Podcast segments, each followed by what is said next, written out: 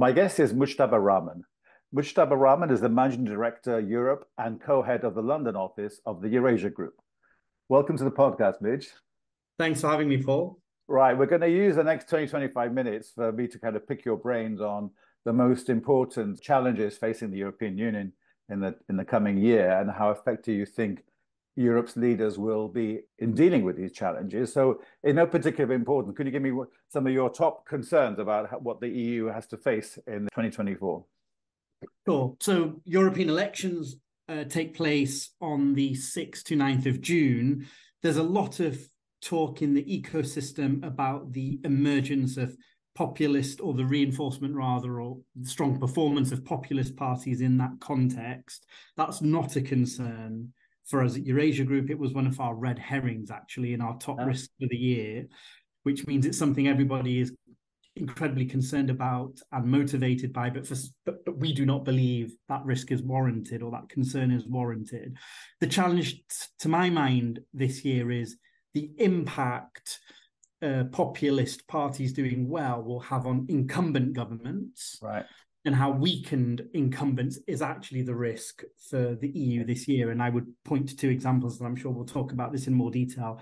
Uh, in particular, Emmanuel Macron, who's polling around 10 points behind Le Pen, his centrist alliance, and um, uh, the wobbly coalition in Germany, Olaf Scholz's team. So I think both of those leaders will emerge from the European elections week, and that I think will ultimately create lots of challenges for the EU for the remainder of the year. So that's one major challenge.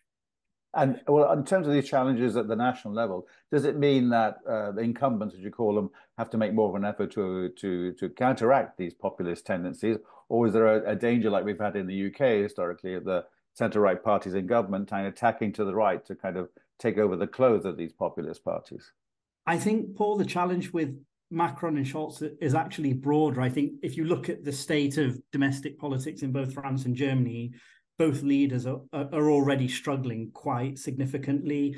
If you think about Macron, um, he has a minority government, is um, I forget the exact number, but a substantial number short of a majority in the right. National Assembly. I remember correctly, it's in the region of 60 or 70, has been looking to build an alliance with Les Republicans to deliver a majority and has been focused on legislative initiatives that the LR can support, such as pension reform and immigration law reform. But the Republicans are looking to challenge for the Elysee in 2027 and so have no incentive to deliver Macron a majority. And we saw the fallout on pension reform as the government used constitutional provisions, Article 49.3, to get the reform enacted without a vote in Parliament. There was a lot of fallout, street protests, anger in Parliament, etc. All that subtracted from Macron's authority uh, immigration law reform did get through, but ultimately with the support of Le Pen's Rassemblement National, which right. she claimed was an ideological victory for the far right. Now, Macron has sought to address these challenges by appointing Gabriel Attal, very young prime minister, 34 years old, former budget minister and government spokesman. But I think Attal's appointment is also an admission by Macron that there are limits to what he can achieve in the context of a minority government. And so he's attempting to move on to uh, what I describe as a gentler phase of his presidency, one that's less focused on economic reform and more focused on rebuilding trust in France and France's institutions. Now, I'll, I'll get to the major point, which is yeah. Attal's objective in the short term is going to be closing this 10 point gap with Le Pen in the run up to European elections. I think that's going to be very, very hard to do. And so there's a real question here about Macron's judgment in implementing the reshuffle ahead of European elections. If there's a chance, as many people in the French system believe, Attal's tenure may be over before it's even started, assuming Le Pen does as well as she does in European elections. You know, Macron's poll, just to put this into context, Macron's performing only two points worse than he did in 2019. So the result for his centrist alliance compared to the vote in 2019 isn't bad.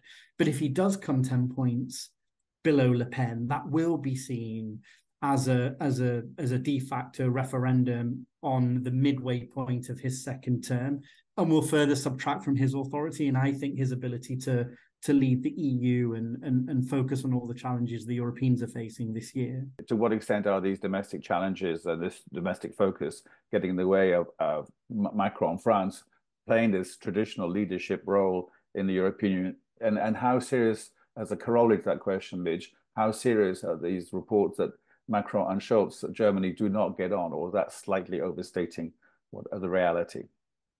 So, Paul, I think um, the the challenge, I think, for the EU this year, you know, there are a number of challenges. The first among equals is the risk of a Trump presidency. Right.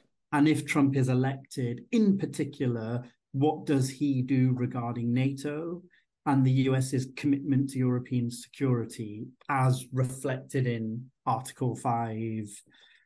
That is a major strategic question.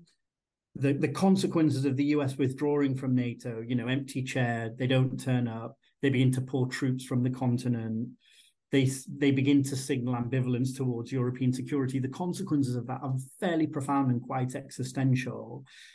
And so, if you have a situation where you have a weakened Macron at home and you don't really have a partner in Germany, you know, how does the EU organize a collective and a coherent response? Now, it's not all about France and Germany.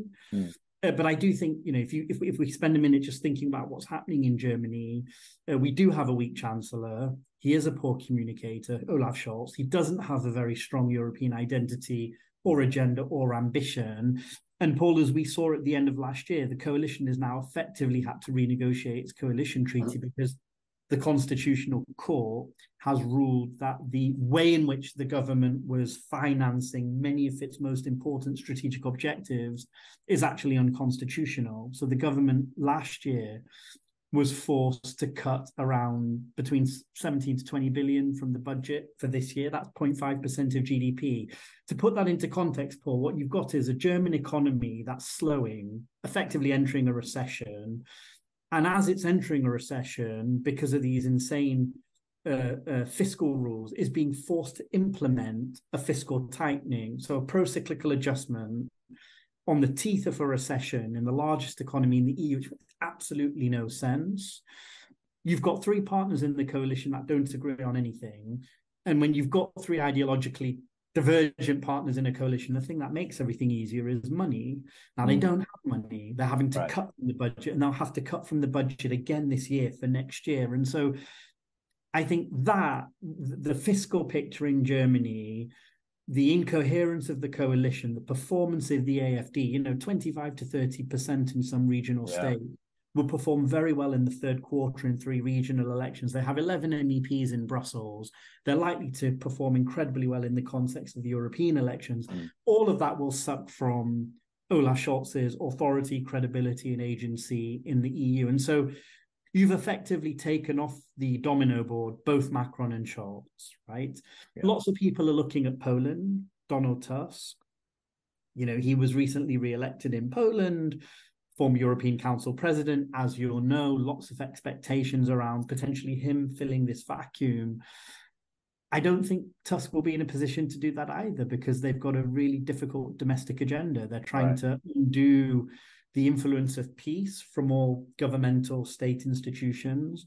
They have a president, Andrzej Duda, who's aligned with the outgoing party, uh, the Conservative Law and Justice Party, who's effectively threatening to and is vetoing reform legislation the government's putting. How forward. important are those uh, presidential vetoes uh, and just a bare obstructionism by by Duda? Is it uh, just a kind of slightly playing to the gallery, or they are serious power that he has to to thwart no, these are huge, ambitions? hugely serious powers, and he's in place until the end of next year. So that's effectively the first two years of Tusk's term. Means it's very hard for him to implement reform that requires legislation because of this presidential veto. Now, Brussels will get around the president's constraints and begin to release some cohesion and recovery funds to Poland because they want to reward Donald Tusk. They want to support the Polish economy. But the, the point, Paul, is I think Tusk has a very defensive agenda in Brussels. It's about extracting some of this financing, mm. and then it's about overcoming Duda's veto to the extent that's possible and reforming these domestic institutions. So it's a domestic inward looking agenda. To the extent Tusk has said things about Brussels, you know, it's not been particularly constructive. He says he wants to uh, re-engage in the Weimar format, so with mm. France and Germany. However, uh, the, the, the the you know the kind of the primary mode of engagement with Brussels will not be through Weimar and through with the EU will not be through Weimar. It will be through a set of alliances with Scandinavian economies in the Baltics who share Poland's concerns about Russia. And part part of that is driven by domestic political constraints. Tusk cannot afford to be seen as subordinate to Germany right. in the run to European elections because there is a very strong current of anti-EU sentiment both in Parliament and with the public, and Tusk has to somehow play to that gallery. You know, other indications of how these constraints are impacting his position in the EU. He's saying things like he's not a big champion of the recent reform of the EU's asylum system. Right. He's not in the market for major institutional reform when it comes to the enlargement prospectus. I think as far as as, as I, I, believe as far as the current news cycle goes, Poland is still unilaterally uh, blockading Ukrainian grain and its entry to the single market. I mean, these are these are things the PiS government was doing.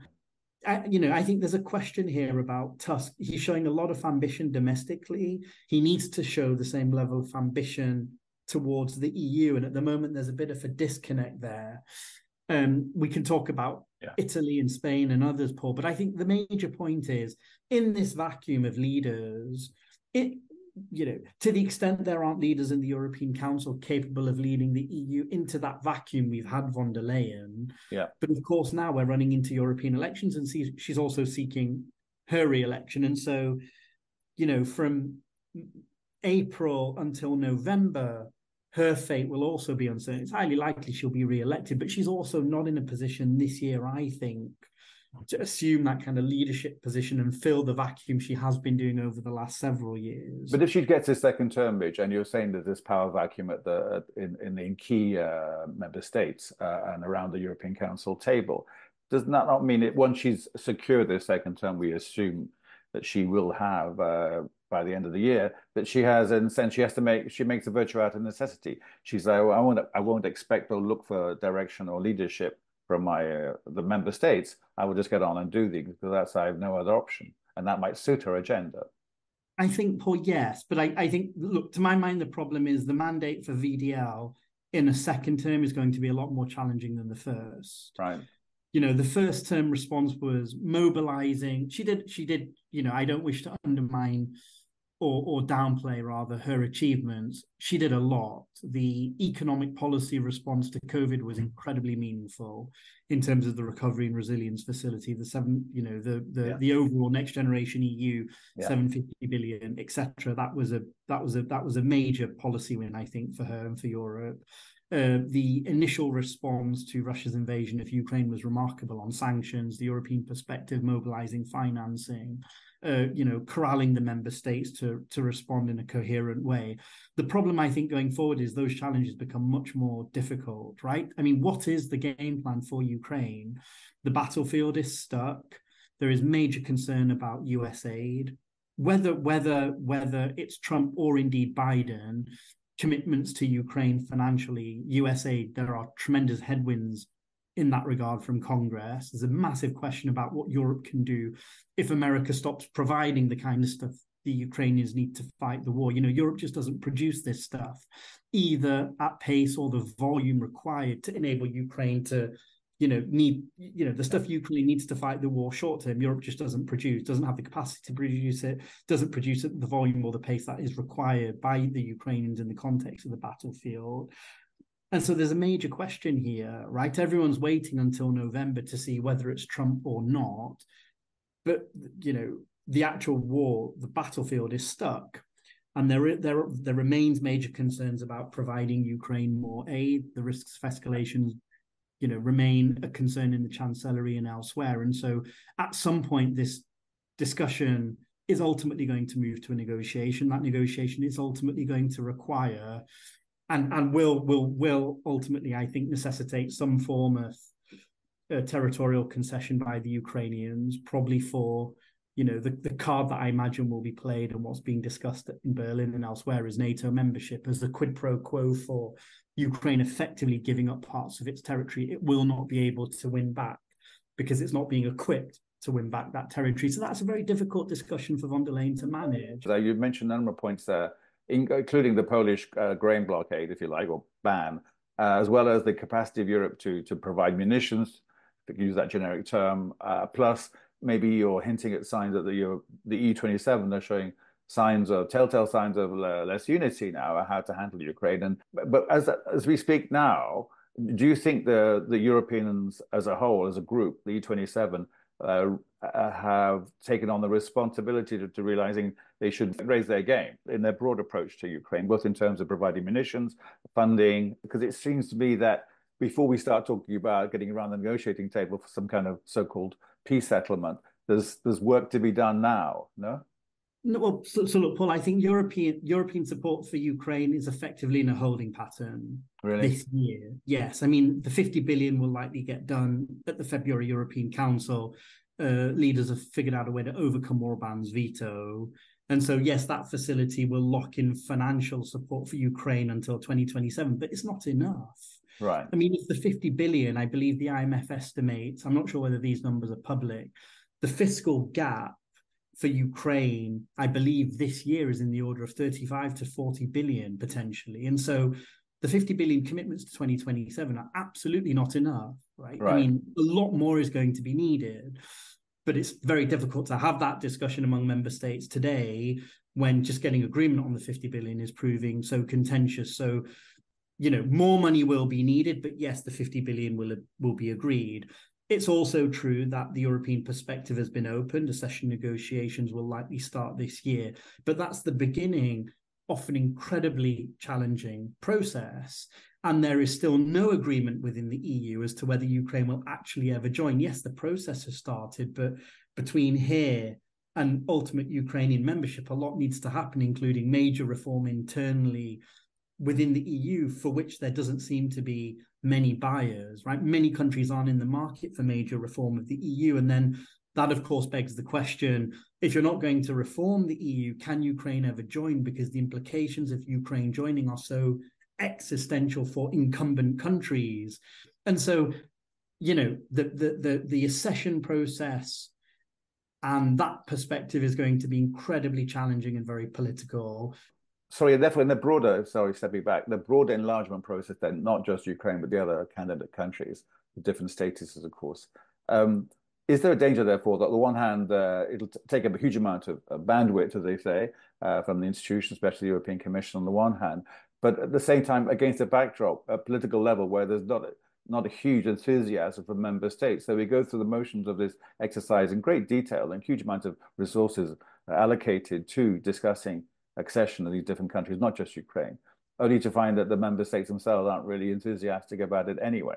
Yeah, I think that's absolutely the risk. I mean, there's a lot, you know, I think, you know, there's, it's still, uh, there's a lot of currency politically from being seen to be a Ukraine champion.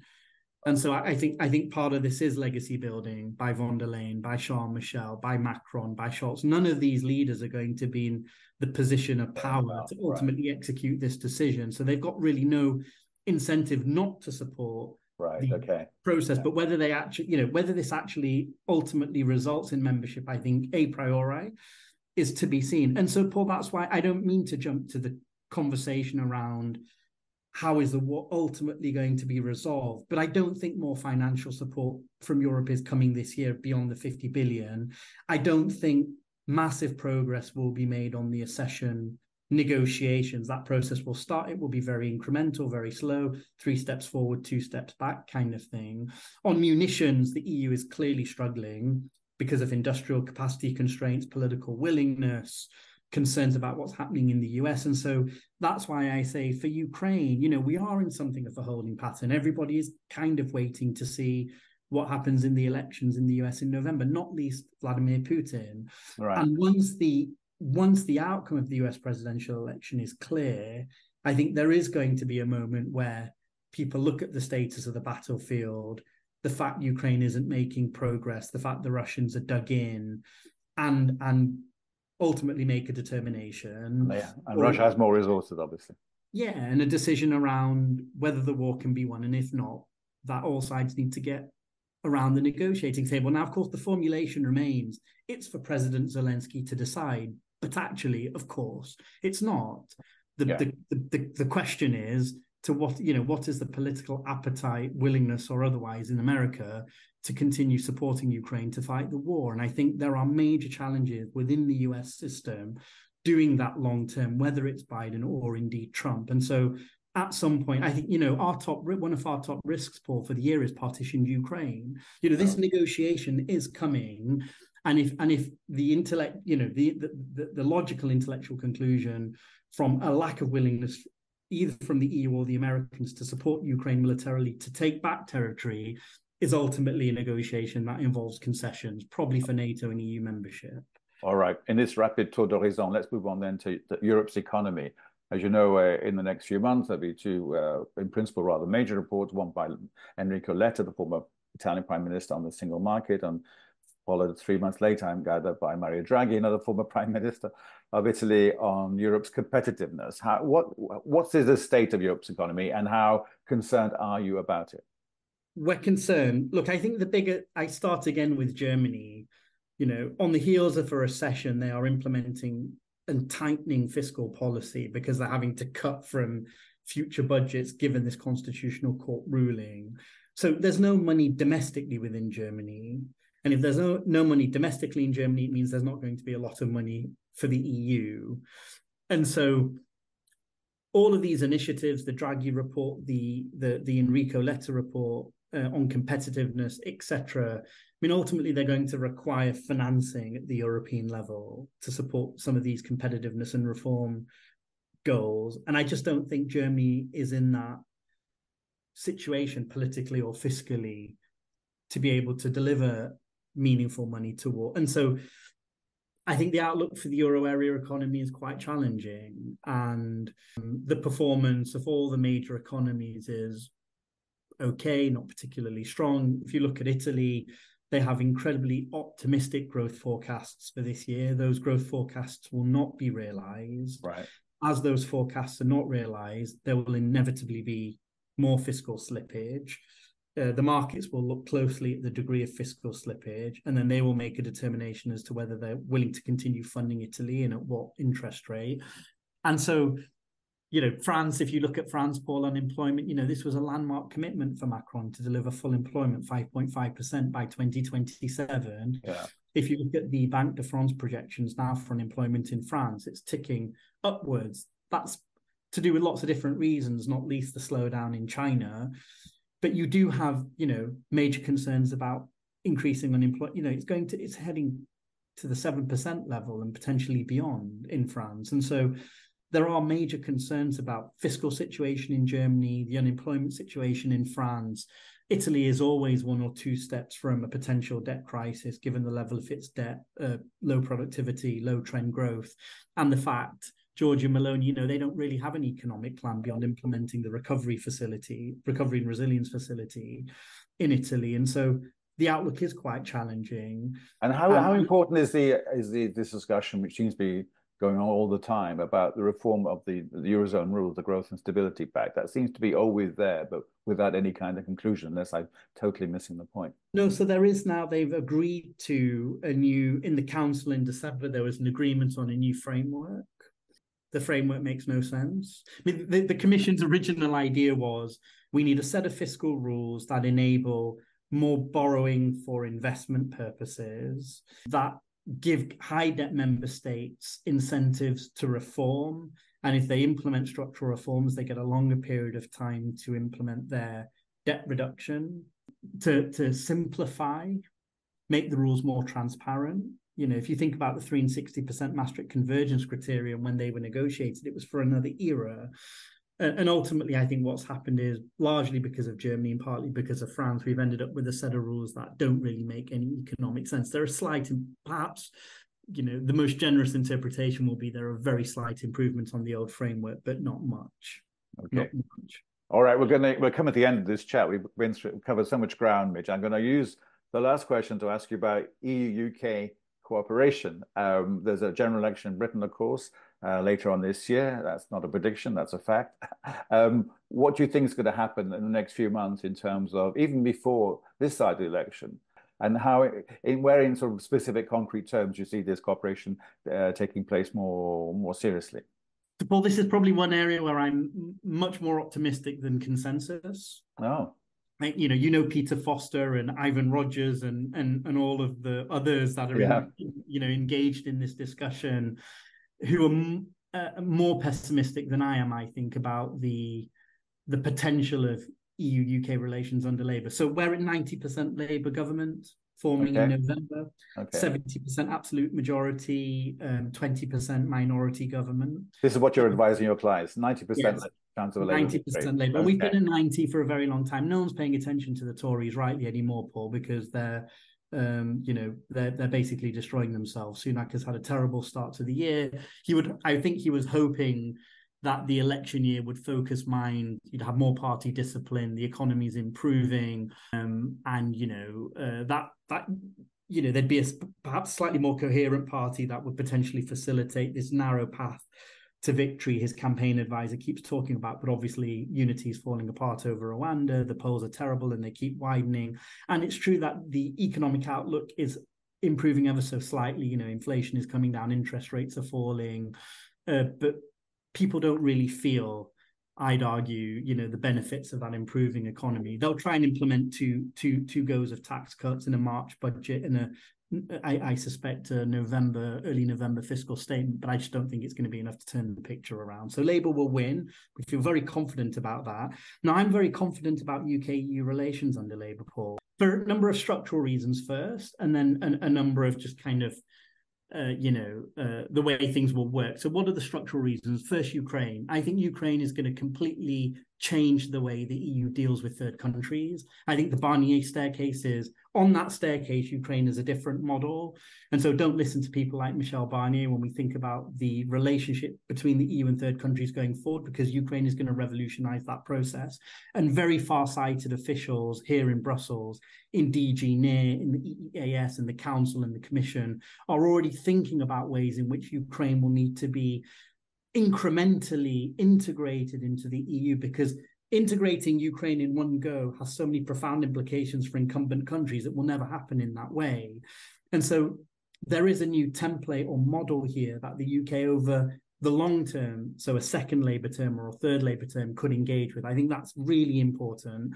And people will say, oh, no, rubbish, it's too theoretical. Who knows what's going to happen with Ukraine, etc. All correct. But the point remains the Barnier staircase is a thing of the past. And Ukraine is going to smash that staircase, I think, and create models for engagement. Do you, do you mean then to interrupt you that you, we should stop talking about different, you know, rather esoteric and rather kind of academic discussions about types of membership, associate membership, concentric circles, different speeds? Exactly. We just, we just start re we just think about the whole idea of collaborating in a wholly different new way. Correct, correct, All correct. Right. And I think Ukraine will create that basis, Paul.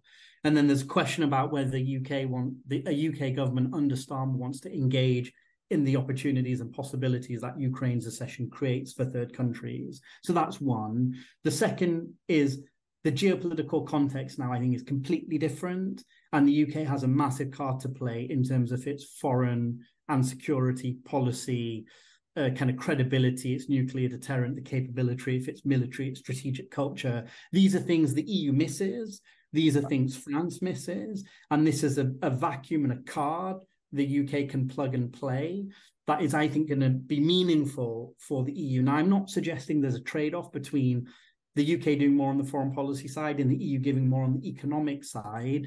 But it is true that many countries, the French in particular, miss that dialogue with the UK strategically over these types of issues. And if you think about the world and the context we're in, Israel, Gaza, Russia's invasion, ongoing invasion of Ukraine, the potential of a Trump presidency, all of these things and that geopolitical context make this card the UK has to play all the more compelling and meaningful. This, Paul, I think, is so important, this point, because you know, very senior French officials and others will now say uh, the geopolitical context and the UK's military assets make us want the UK to engage with the EU in a slightly different way. They're not obsessed okay. with the EU level relationship anymore. What they want is the bilateral relationship yeah, to be yeah. dealt with first. And assuming the bilateral relationship is constructive and productive and fruitful, that will create a more constructive, for example, France at the European level. And so the the I think the context, the geopolitical context, the impact that's having on the nature of engagement the EU is now seeking, I think is fundamentally different from 2016.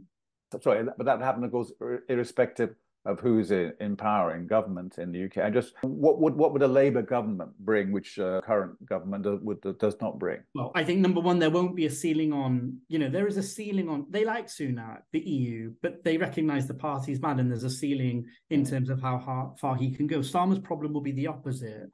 Starmer's problem will be the parliamentary party and the membership pushing him to be more ambitious. Right. So the first thing Labour represents compared to the Tories is consistent, serious leadership and okay. engagement, not playing political football with the EU in a way that the Tories have done, being willing to lean into the foreign and security policy cooperation, in a way that the Tories have not been willing to do because this phantom or this ghost of Brexit looms so large over the party. Anything that looks like they're going back into the EU or cooperating with the EU scares the scares the hell out of them, so they're not willing to do it. The Labour Party, I don't think, will have that constraint.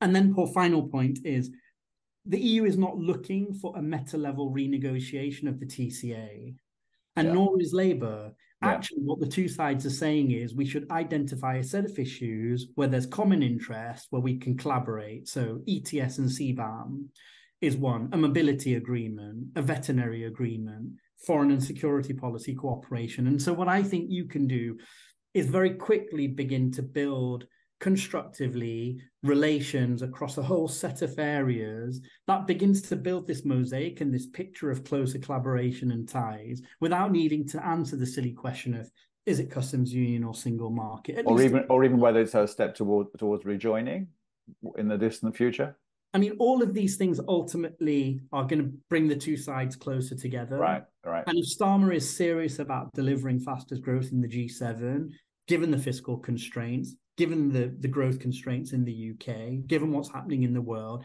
at some point, I believe that question of institutional links will come back into view. May, may not be in the context of a first term, but maybe a second or a third term. Okay.